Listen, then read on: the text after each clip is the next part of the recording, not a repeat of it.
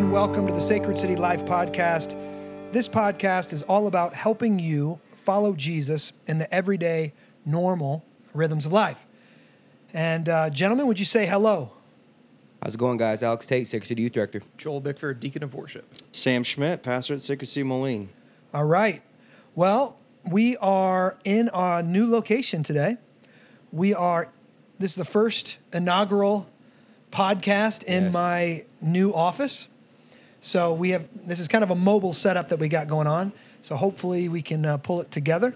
But it's exciting to be in our new space today. Yeah. And we are continuing our series on the disciplines of the Christian life, the, the sp- spiritual disciplines of the Christian life, working through Donald Whitney's um, great book. And so we want to just pick right back up where we left off. And this is a subject that um, I think a lot of people struggle with. I know as a pastor, I probably have gotten more questions on prayer than just about anything else. And usually when somebody asks me about prayer, most of the time they just feel guilty about not praying enough. Right. If you ask somebody, how's your prayer life? Almost always they say something like, well, it could be a lot better. Mm. It, it could be a lot better. When things go bad. Yeah, I mean, that's that's the reality. We all become, well, real Christians learn prayer in suffering. Yeah. I mean, that's just a universal truth. It's always been true. We are fickle people, and God wants us to pray, and God wants to commune with us.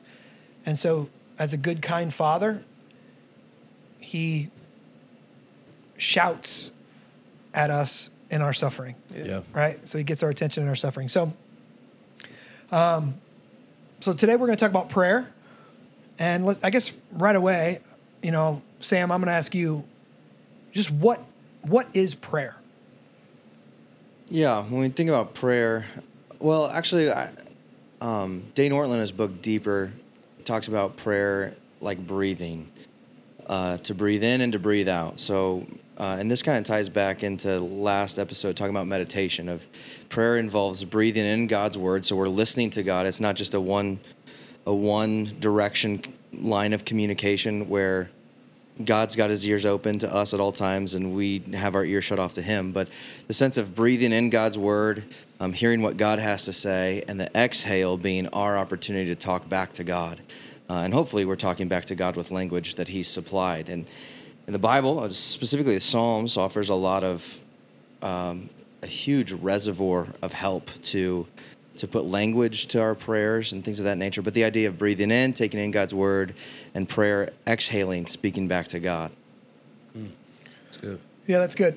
I think the Westminster Shorter Catechism says that prayer is pouring out our heart to God. And I agree with you. Like, it's a two-way communication. It's dynamic communication. It's not just me pouring out my heart to God, but it's also God speaking to me. Mm-hmm. But many times, especially people that have grown up in the charismatic church, they they believe that prayer is less about taking in the word of God and more about listening and God kind of speaking to their mm. mind or speaking to their heart. Yeah. Mm-hmm. Now, God... God can do that. The problem is, well, there's lots of problems, actually. One, how do you know it's God speaking? Yeah. Your feelings get in the way, right? Goodness gracious. When you're, when our feelings are so overwhelming and overpowering, yeah. Go walk through a car dealership, a new car dealership, right? And then pray about if you should buy that new truck. And they're not going to put you in the old one first. They're going to put you in the nicest one first. But, but what I mean by that is, if you really want a new truck and you go walk through that truck and you see all the bells and whistles and you see all the L E Ds and you see all the leather interior, your desires get so, and your emotions get so tangled up yeah. that you go to God in prayer. And if you don't hear an audible, heck no. Yeah. Then you're like, you know what? I, I really feel like the Lord is just. It's I, those goosebumps. You I'm, get those goosebumps sitting in that. Yeah. Truck. And you start. I deserve this. Yeah. You know what I mean? I'm blessed and highly favored. Yeah. You know what? The Lord doesn't want his kid, children driving around in an old right, truck. Right. Right. Right. uh, but the danger with that, again, is that my emotions get all tangled up in that. And and guys, I can't tell you how many people have came to me and said, I've prayed about this and God has released me from my marriage and I'm now I'm going to mm. go get a divorce. Mm-hmm. Um, this woman, we're going to live together. We're married in our hearts. Um, I've prayed about it and I have a peace about it. Mm. Um, I'm going to move away to another place of town. Have you checked out the churches? No. And then you, you Google and it's like a spiritual wasteland, but they feel like God's leading them there, you know, and it's just, and as a pastor, it's so hard to just straight up say, you're wrong.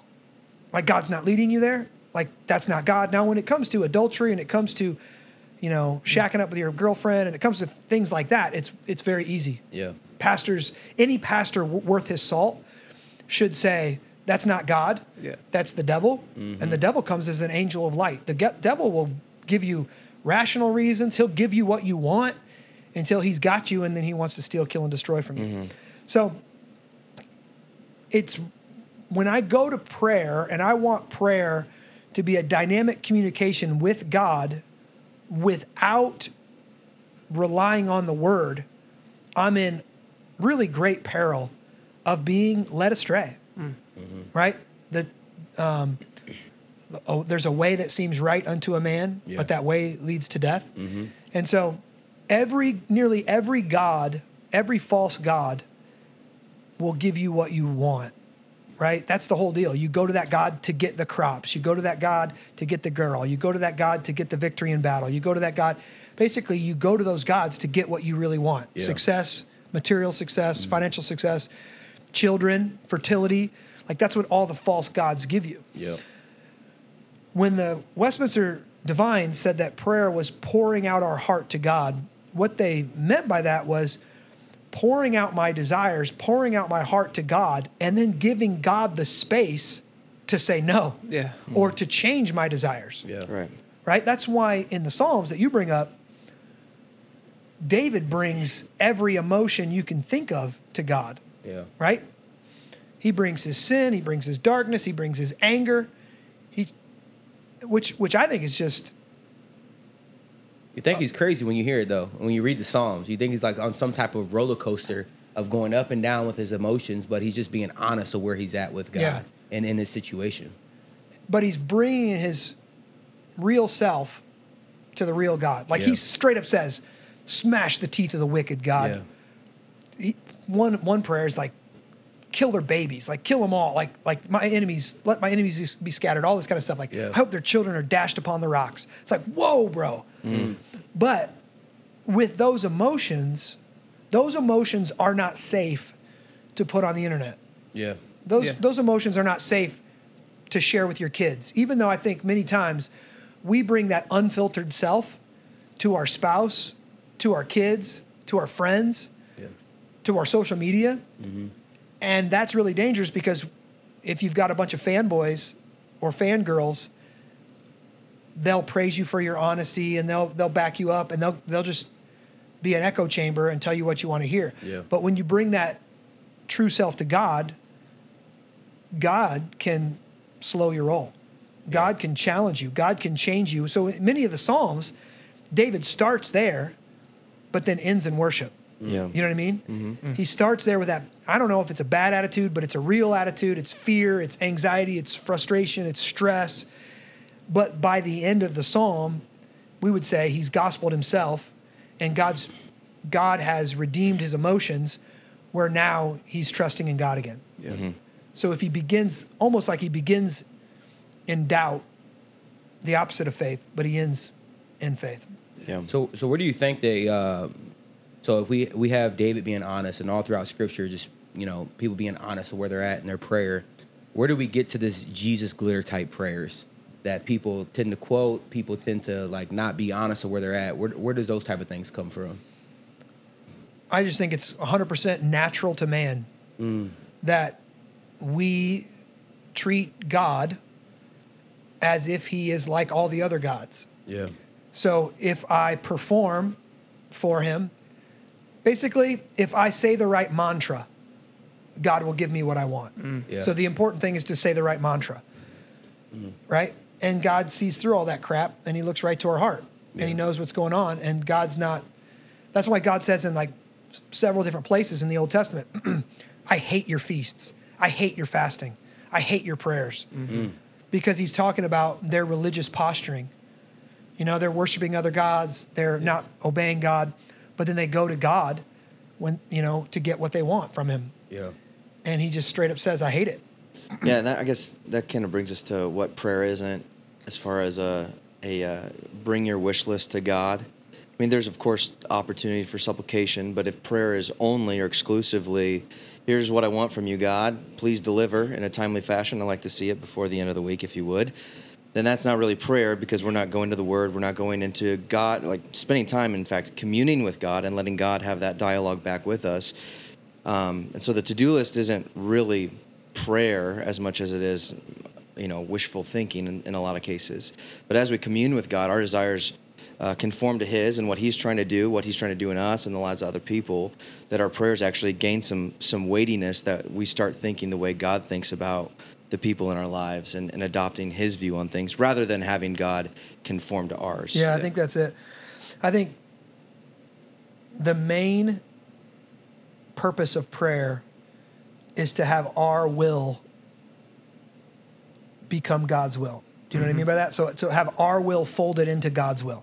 So for, I mean, the ultimate prayer, Jesus in the garden, that if it be possible, take this cup from me, doesn't yep. want to go through the pain, doesn't want to go through the suffering. He starts out like David, a fear, you know, in, in one sense, just afraid of that, of what's, of what he's about to experience on the cross and that um, taking the judgment of God on our behalf. And he, he begins there. And that's the honest pouring out your heart to God. But he doesn't, he begins there, but he doesn't end there. He ends not my will, but your will be done. Yeah. And we're gonna we're we're in John five this week, where it's all about Jesus saying, I don't do anything that the Father doesn't do. Yeah. Like my whole purpose on this earth is to do what the Father wants me to do. And that's not opposed to my will. We're one. Me and the Father are one. And so I want to accomplish his will. Mm. And that shows us what the life of a child of God should look like. Mm-hmm. We should want our will to be God's will, mm-hmm. right? Yeah. So how many times is our prayer something along the lines of, God, don't make this too hard? Yeah. Ultimately, yeah. right? There was, I was uh, listening to a song, I was just talking to Sam about it, by Zach Bryan, and he's he's just, He, he he prays, God, you know, go light on me. Just take it easy on me. Just please just take it easy on me, right? And then I'm thinking of another song. Um, I'm, I've been on vacation, so I've been listening to a lot of country music, okay? Um, by Morgan Wallen, and it's, it's uh, I don't think Jesus does it that way. And he's like, couldn't you have changed me an easier way? Couldn't you change? And he's like, no, I don't think Jesus does it that way. So it's this idea of we want to become who God calls us to be, but we want that path to be as comfortable and as easy as possible. Yeah. And that's just not how God does it. Yeah, mm-hmm. Sure. C S Lewis said that I have no doubt that God wants the best for me. My biggest fear is wondering how painful that's actually going to be. Mm. Yeah. Through the valley. Right. But it, it's just like anything worth anything. Like yeah. It's like a woman that wants to have children but doesn't want her body to change and doesn't want to experience any pain. Mm. Yeah. Well, I don't think Jesus does it that way. Yeah, yeah, you know, yeah, like for sure. I, should get Morgan in here for the next one. Yeah. Morgan didn't write that song, but it was it's a great song. It, I really like it. But there's something in here about the the genius of and the, and the, the goodness of God to give us the Lord's Prayer, because everything you guys have said so far just reminds me of, you know, Jesus said, when you pray, pray like this. And it doesn't mean like recite this. It's like, here, here's, here's how you can know if you're praying well, if you're communing with God well. And it looks like the first step is first acknowledging that God is Father. So he's not he's not the genie in the lamp. This is uh, he's a good father. I mean, that that's a total mm-hmm. change of perspective. If I'm approaching a father figure or the father versus uh, you know, someone who's tyrannical or a genie or whatever. Okay, so it's Father. And then it's hallowed be your name. So immediately when you say Father, you're recognizing there's a hierarchy to the universe, yeah, yeah. and you're not at the top of it. Yeah, yeah, yeah. And you start out in, it means your prayers start with humility, like you're saying, like, under, you're God, I'm not. I submit to that right. first. That already puts whatever you're about to say in perspective. Right, because if you're, you're sovereign over your life, you don't have to pray. You just get to exercise control, yeah. and you get to choose, make the And that's where the, the honesty can actually start to spill out in a helpful way to where it's saying, I'm actually talking to someone here who can actually who can actually do something yeah. about this in my own heart, in my own life. And yeah, there's something about that model that we see in the Lord's Prayer that I think everything you guys are saying so far is tracking, even the your kingdom come, your will be done, praying with in a type of way that's in submission to God, you know best. Yeah. Yeah, yeah I think good. Philosophers and sociologists have called our tendency, like the, the modern day religion. Now, this is the past twenty or so years, maybe a little bit longer. It might have changed a little bit, but I still feel like most people, their functional religion is moralistic, mm. therapeutic deism. Mm. Moralistic, God just wants me to be kind of good. Therapeutic, God exists for as my therapist, yeah. basically, to make me feel g- good about myself. And deism, I don't really know him. He doesn't really have a face or a name or mm-hmm. a personality. He's not really God the Father, creator of all things, the mm-hmm. or, or Jesus Christ, his son. You're like, it's just kind of, I'm just throwing prayers up to any God who will listen that will help me get through my day. Yeah. When Jesus teaches us to pray, he says, no, no, no, you're not praying to some fairy into the sky. You're not praying to the plethora of gods. Now, on vacation, I'm I'm reading um, um, the Aeneid, and I'm blown away by how many gods that the the Greeks had to pray to. Oof. There, it's the hardest part of the book is keeping all the gods straight. There's gods over lightning. There's gods over the sea. There's gods over death. There's gods over the fields, there's gods over love, there's gods over, I mean, literally there's, it's not just the Greek pantheon, like the big ones that you know about. There's gods over everything. And they're offering sacrifice after sacrifice after sacrifice for all these different gods to placate all these different gods. And Jesus comes in and says, there's only one God. Yahweh's his name. We call him Father, right? Yeah. I am the Son. I am the one and only begotten, the only Son of God. If you've seen me, you've seen the Father. My will is his will. His will is my will. And this is how you're to pray. Yeah. And uh, like we just said, we're approaching a father. And I think more than likely, every single good father says no yeah. more than he says yes. Absolutely. Mm, yep. Right? Now, like we have a, a, a philosophy around Sacred City that we want to have a garden of yeses. Yeah. You know, we we want to say as yes as often as possible. Yeah, for sure. But our children ask for dumb stuff. They ask for, I mean, yeah. dumb stuff. I mean, Dad, can I stay up till two in the morning playing video games? Can I stay up all night? You know, like, can I have this box of or this whole package of Oreos for dinner? Can I? I mean, just. Why and my ice cream for breakfast, lunch, and dinner. And my kids, it's just one. I mean, it. They'd never stop. Yeah, they got would, a lot of kids. Yeah, but they would literally kill me, kill themselves, and kill me yeah. with the amount of running that we would do. Yeah, for sure. You know what I mean? And I have to, even though I love them to death, and I want them to have a fun life and, and be blessed and all these things, I have to say no. Yeah. A lot. That's part of being a good father. Mm. And it's not.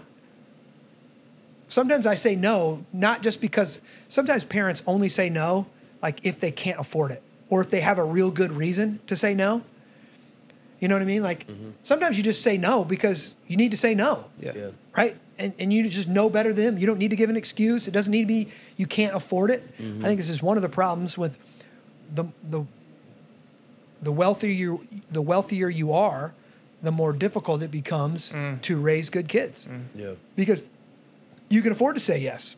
Mm-hmm. You can afford to go on every vacation and buy them every shoe they need and or every shoe they want and every everything their little hearts desires, every yeah. video game console, all the you mm-hmm. can soften their life so much that they never learn discipline. Yeah. yeah. And the key word, the root word of disciple is discipline. Yeah. And to develop discipline, you need to be told no.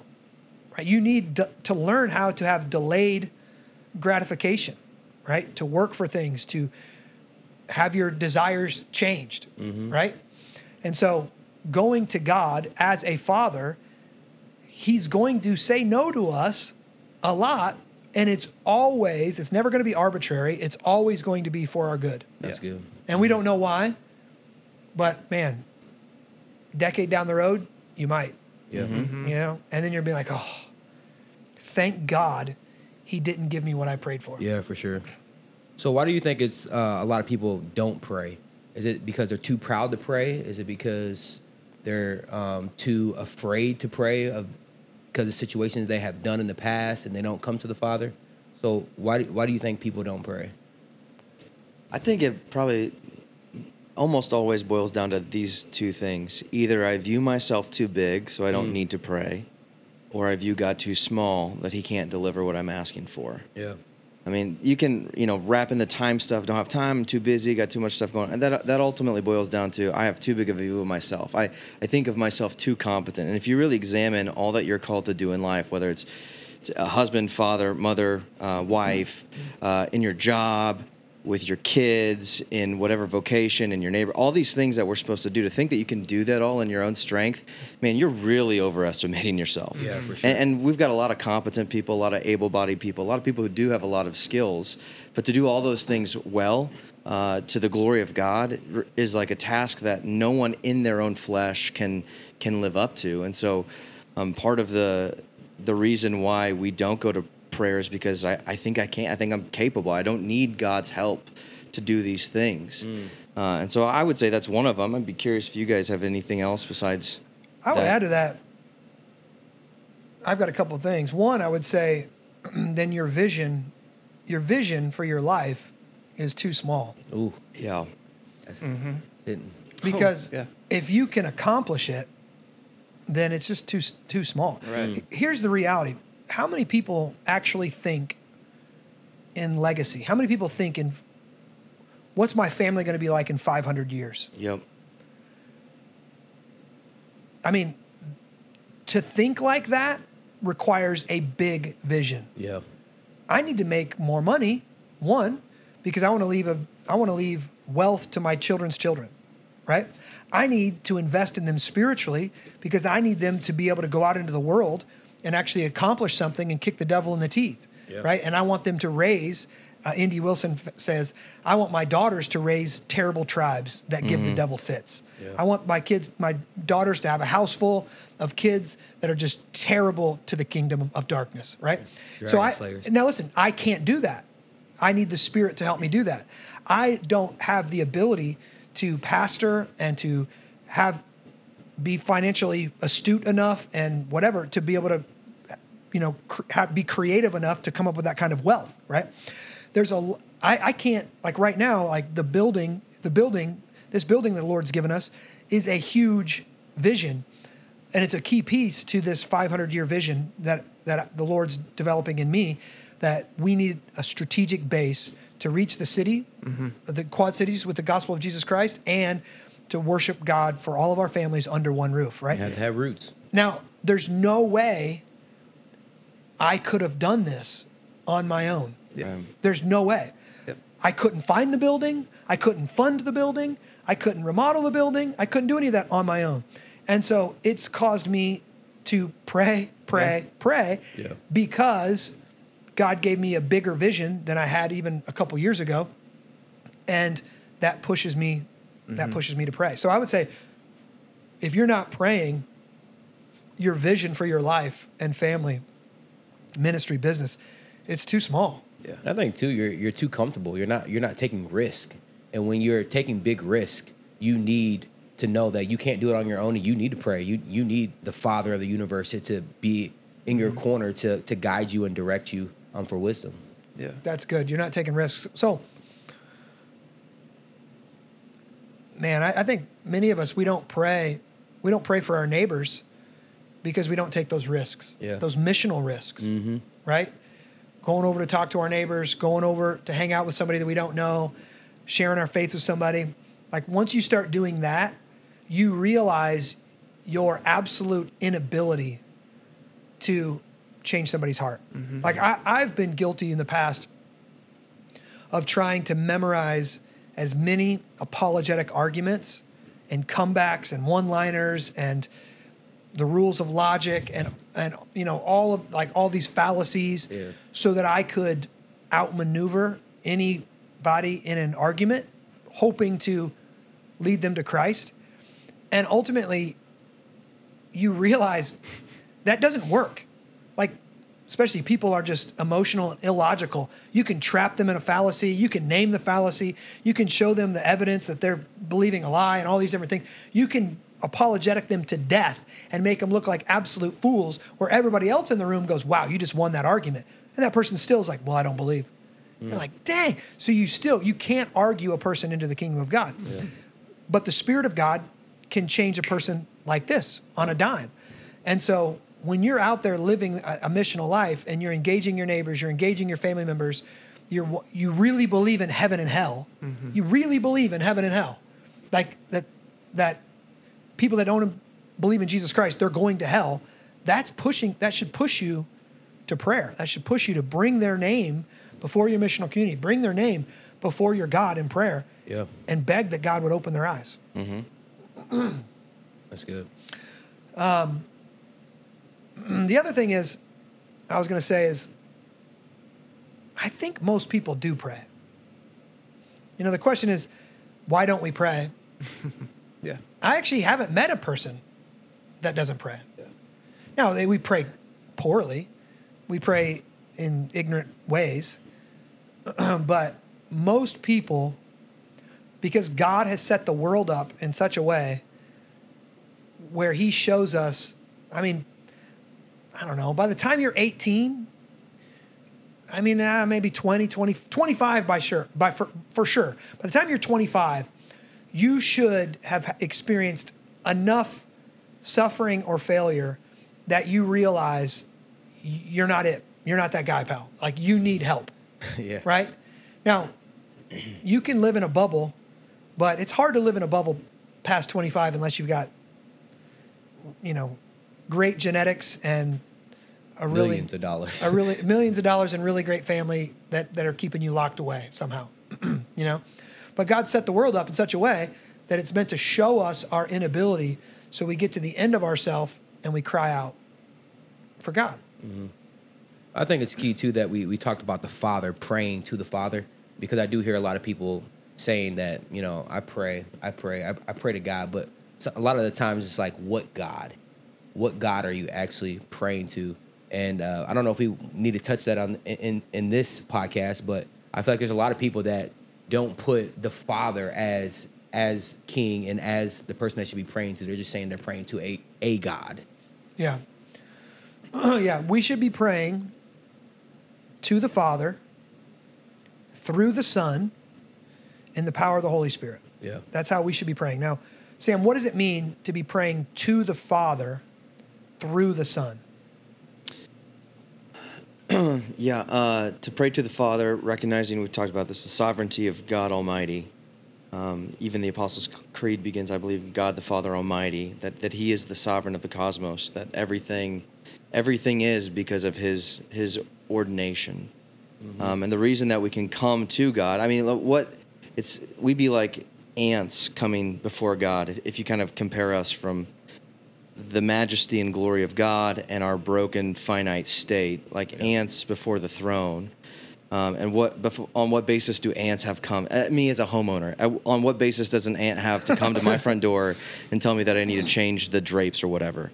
Um, but we come not in our own power. We come because Christ has redeemed us. We come because Jesus, uh, we are in Christ and Christ is in us. Yeah. Uh, and so it's it's by Christ's merit that we're granted access to the Father. It's now with confidence, let's draw near right. to the throne of grace. That's this good. Time we can ask for what we need in our time of need. Um, and so it's because of what Christ has done that we actually have the ability to do it. And it, of course, it's the Spirit that's in us that, that prods us, that, mm-hmm. that pokes us towards that cry of Abba, Father, that moves us into the throne room. So it is a, trin- like prayer is really a, you don't really think about this very often, but a, a Trinitarian activity is taking place here whenever a Christian goes to pray. Um, praying to God through Christ by the Spirit. Preach that thing, Sam. There's some preachers in here. That's good. Love it. So we've done this on the, a couple of the previous ones. And Justin, I know you talk about like you have like a daily liturgy book that you, I'm just thinking about applying the discipline of prayer. Let's say someone's listening to this and they're recognizing, man, I don't, I don't pray. It's not a part of my spiritual discipline, or falling off the horse. I don't know what to do when I pray. Um, where do we start? Maybe what, what are some, you know, kind of, just like we did with the scriptures or some banger scriptures. Is there is there resources? Is there do you, is something that you would say, this is how you start praying? This is how, this, these are helpful tools. This is, yeah, anything like that. I mean, I think there's more resources on prayer than anything. I feel like there's books on prayer. There's litur- liturgical guides on prayer. Um, you remember, what's the one that I use every day? It's called Be Thou My Vision. Be Thou My Vision is a great one that it teaches you how to pray, and it's praying scripture. So you're getting the intake and you're, it guides you how to pray.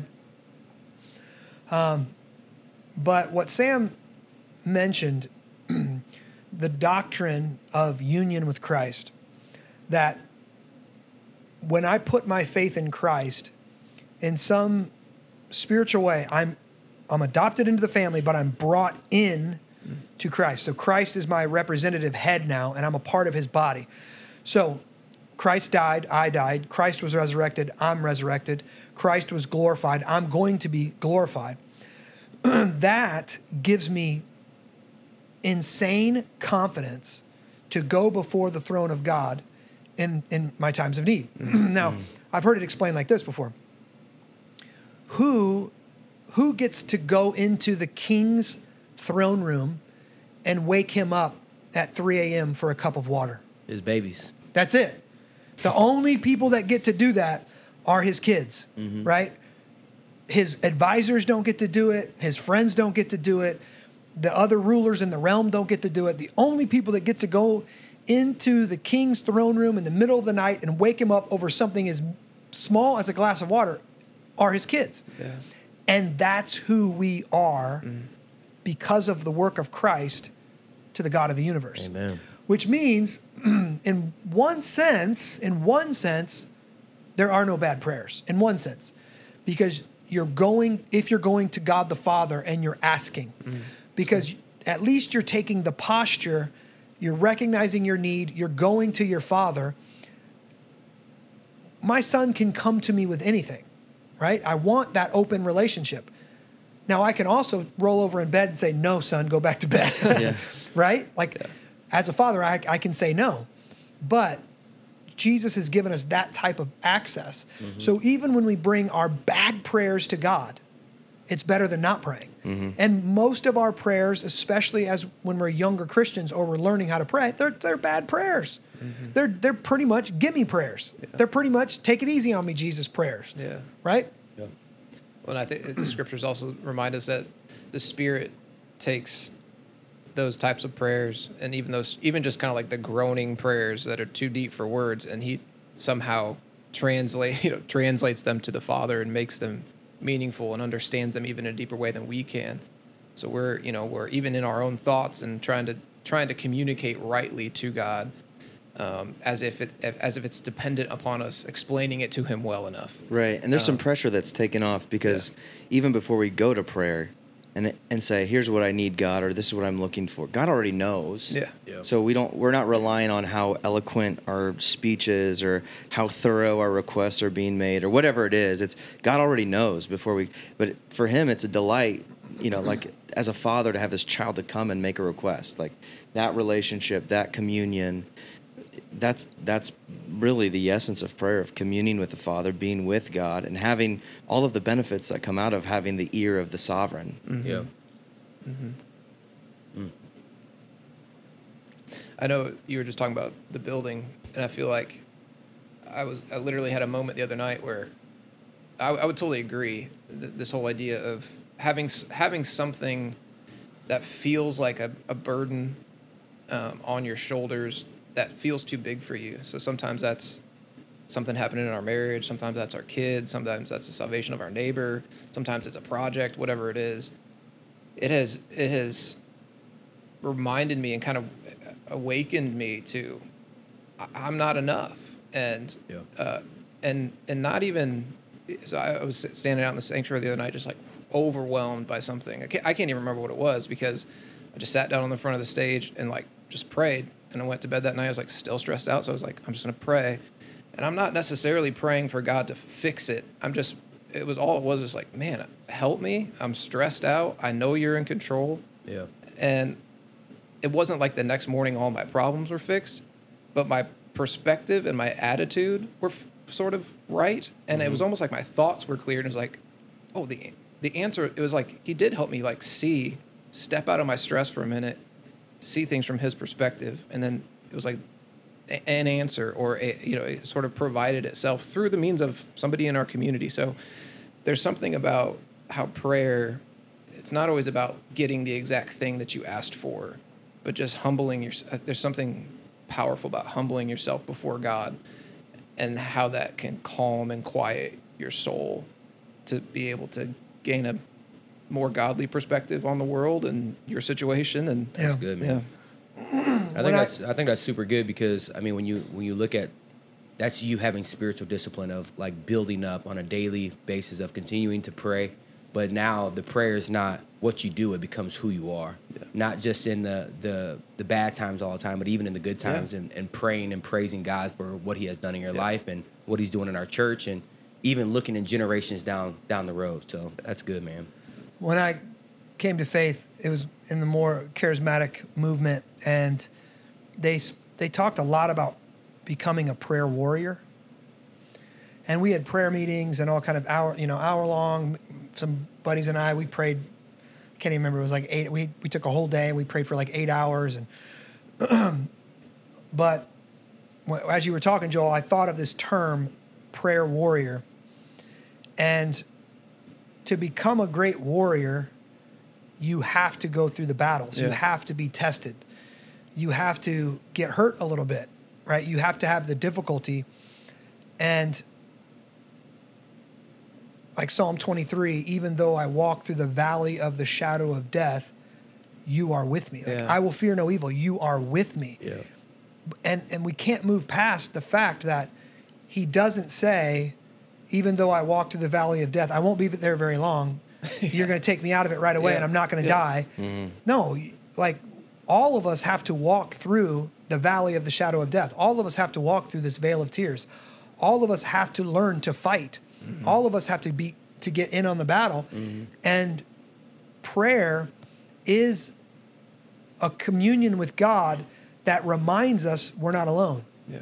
He's never going to leave us or forsake us. Yeah. He's with us. He's training our hands for war right now. He's teaching us how to wield the sword of the Spirit. He's teaching us how to fight the lies of the enemy, how to extinguish the, the lies, the darts, mm-hmm. the fiery darts of the evil one with Scripture. Yeah. So this couple, on vacation, my son kept getting woken up at three a.m. He couldn't figure out what to do. And I said, hey, man, listen, that might be God waking you up. That might be God waking you up to pray. What? Why would he do that? And I'm like, I'm trying to sleep. yeah, because we don't listen during the day. Yeah, that's good. We're on social media or we're on our phones. We're listening to music. We're constantly entertained. And so he knows he, he wakes us up in the middle of the night. Many times it's to listen to us. And yeah. I know it's um, with Eli and Samuel, you know, he did that to to Samuel. And Eli was like, listen, he's like, hey, did you call me? He's like, no, I didn't call you. And he, Here, here's a voice in the middle of the night. Did you call me? No. Then I think it was the second or third time. He's like, hey, if you hear that again, that might be God speaking to you. Mm. You need to say, hey, your servant listens. Like, God, is that you? Your servant listens. Like, I'm here. I'm listening. And when you're, if you're getting woken up in the middle of the night, it might be God waking you up, right? And it's not just to give you some revelation. It might, and I hate to say it like this, but you you, you might be getting drafted into the fight at three a.m. Mm-hmm. And that fight of faith, you're fighting your anxiety. You're fighting your fears. and you got to fight with the scriptures. You got to fight with the word of God, right? Yeah. You got to um, surrender your desires over to the Lord. Ask him to transform your, your thinking, your mind, to, you know?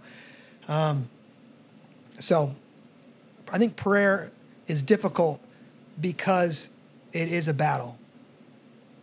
Yeah. The flesh, the devil, the mm-hmm. world, right? And and God, we're, we're it's, they're all battling for our attention and our devotion, really. Mm.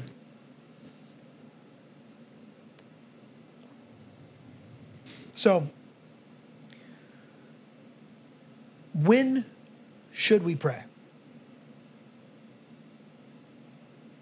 As long as the second clock is second hand's moving.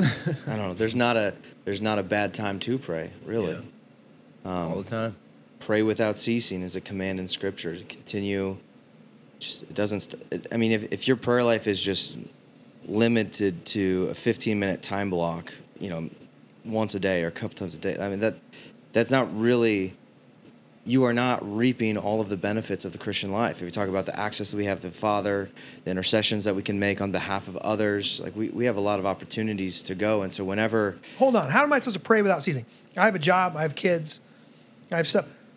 What am I supposed to do? Just sit down with my Bible twenty-four seven and pray? Yeah. No, I'm just kidding.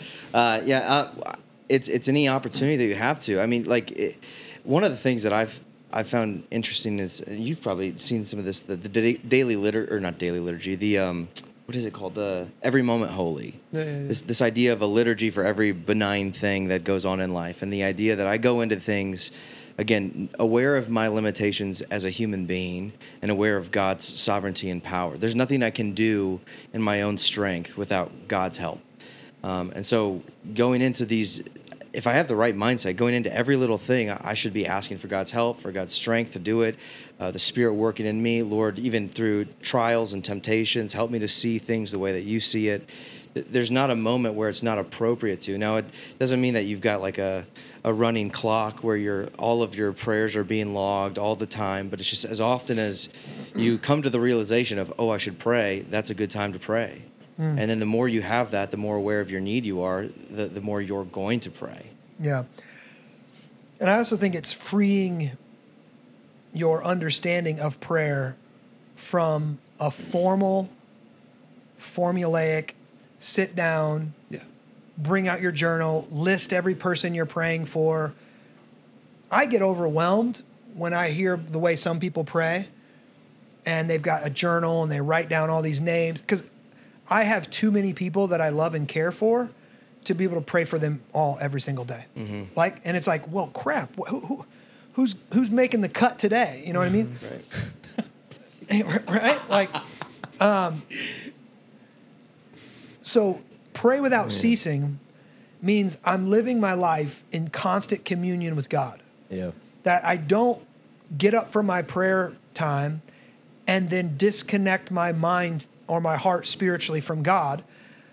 I'm going out into my day with God with me, yep. and I'm talking to him while I'm in my truck, while I'm at the office, mm-hmm. while I'm working out, while mm-hmm. I'm doing all, the, while I'm fishing. That it's a natural thing when I see a sunset just to breathe out, thank you yeah. for this, yep. right? And that's a prayer. Yep. Yep. And I think it's those things that God... God oftentimes prompts us to pray, and we may not and may not register as that for us. So you see a sunset, that's a prompt of, oh, wow, that could only have come from the hand of a glorious God. But even things like, you know, I feel my anxiety spiking up. What is that? That that's an invitation to go to God to pray, to come yeah. to him and ask for help in those times of need.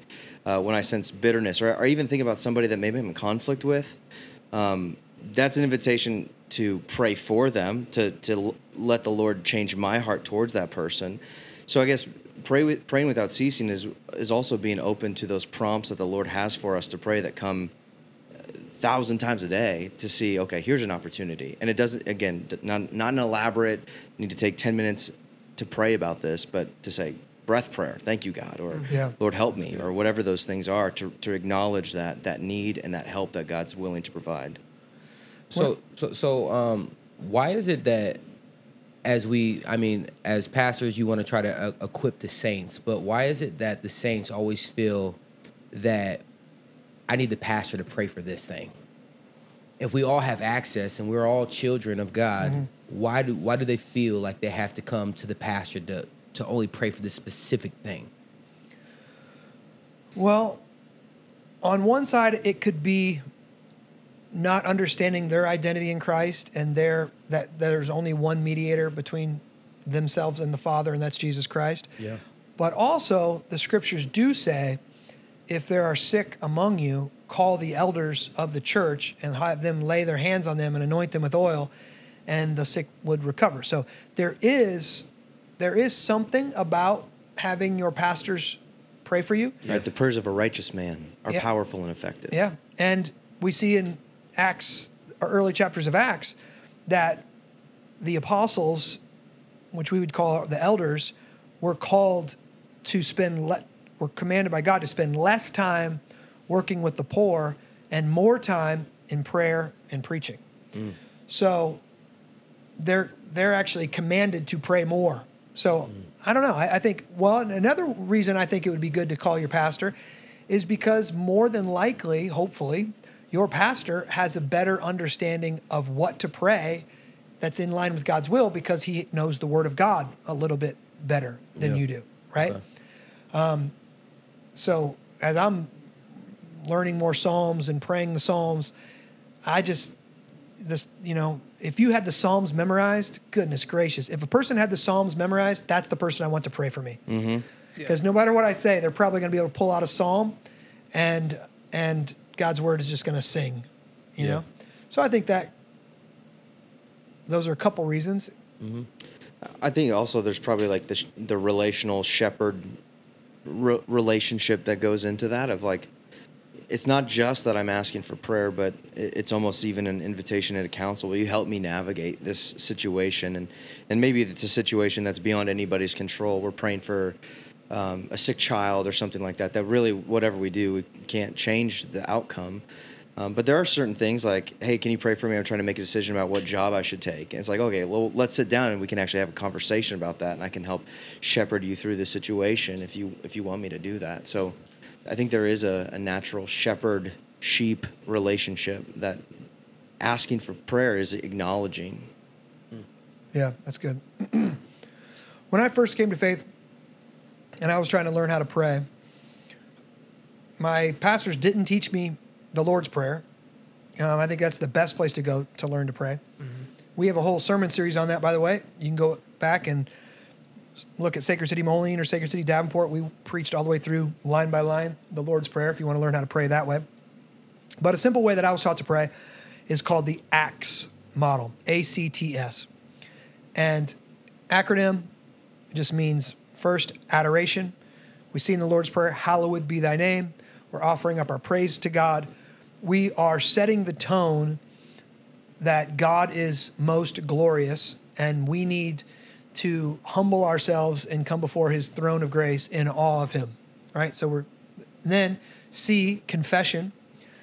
When you adore God and you see God rightly as he's high and lifted up, like Isaiah did in the early chapters of Isaiah, he said he sees the Lord, his train fills the temple, he's glorious beyond all splendor, and he says, woe is me, a man of unclean lips, right? So immediately he see, he's confessing his sin. He sees, I'm a sinner. I don't deserve to be standing in the presence of God.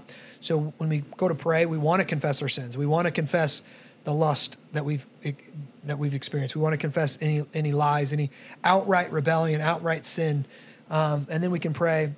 You know, Father, make me white as snow. Like cleanse me with hyssop. Like the, the prayers that David prayed. Like, mm-hmm. um, give me a heart that's pure. Give me clean hands.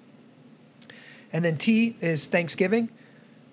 I think, especially if we are, are depressed, if we're anxious, mm. if we're frustrated, we we need to drill down in this Thanksgiving piece and just thank God for as many things as we possibly can thank him for, right? All the good things in your life, all the blessings, the, your spiritual growth of the past year, ten years, whatever it is, thank God. And then last, and it needs to be, it needs to be last, is supplication. And that's bringing our requests bringing our laundry list to God, right? And asking him, asking him for things. Now, James says, you have not because you ask not, right? And he also says, you don't get it because you ask with wrong motives. Mm-hmm. So we want to have right motives. Thy will be done, not my will be done. But we do want to ask for things because, again, if we never would have asked God for a building, he wouldn't have gave us a building. Yeah. But but what's so cool about it is we asked him for it, and then bam, it showed up, not even on the market. So now we know this wasn't our scheming. This wasn't our planning. This wasn't our strategery. Yep. This was God answering our prayers, yeah. mm-hmm. right? And that means God wants us to have it. That's really cool, yeah. right? So lastly, we want to bring our uh, request, request before the Lord, our supplications. So as we kind of bring this into a close, you know, the scriptures command us to pray. By the nature of our relationship with God the Father, we should want to pray. He's our Father, and he's in control of all the... He says, I have the cattle on a thousand hills. So he literally... I read a book one time by Tommy Barnett called the, There's a Miracle in Your House. And basically the whole idea was everything you need is right around you. It's in your church. This is written to pastors. Like... The, You know, you're praying for a worship leader, you're praying for M C leaders, you're praying for whatever. There's a miracle in your house. It's probably right around you. You just need to ask God for it, mm-hmm. right? You just need to ask God for it. He's got the resources, and he can supply those those needs, whatever they are. So, any closing thoughts as we wind this thing down, guys?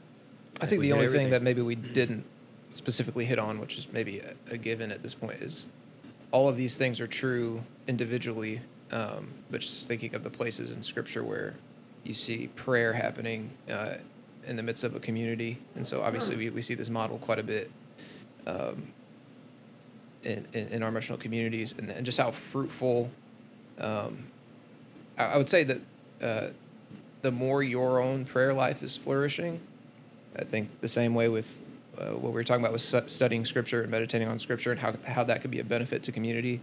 Um, the more experienced you are in, in praying and comfortable with that, the, the better blessing you're going to be to your community. Um, and man, there are just some people in our church who can, I've just been so blessed by how, sometimes how simple their prayers are, because I know God hears those types of prayers and he's not, he's not looking to be impressed. But then there's other people just like, man, you've spent some time with Jesus uh, you, in, in prayer, and I can tell, and it's a blessing to my soul. Mm-hmm. Um, and so I think as we're trying to be disciplined in that, I think that's just a piece of the puzzle of the discipline of prayer is uh, being vigilant about it in community and not skipping over it, you know? Yeah. Um, and again, we've talked about this a lot. The only way to get good at it is by doing it a lot. Yeah. Discipline. Discipline. Doing it a lot. Intake of the word, breathing out your requests to the Lord, your desires, letting God change you, walking with the Lord for a long period of time. So, if you're not good at praying, pray. Yeah. Keep keep praying and pray some more. Yeah. Right? All right, guys. Hopefully this was a blessing to you. If you got any questions, email me at justin dean at sacred city church dot com, or you can email, if you're from Moline, you can email Sam. Sam, what's your email? Sam at sacred city church dot com. There we go. Guys, we love you. We're praying for you. God bless.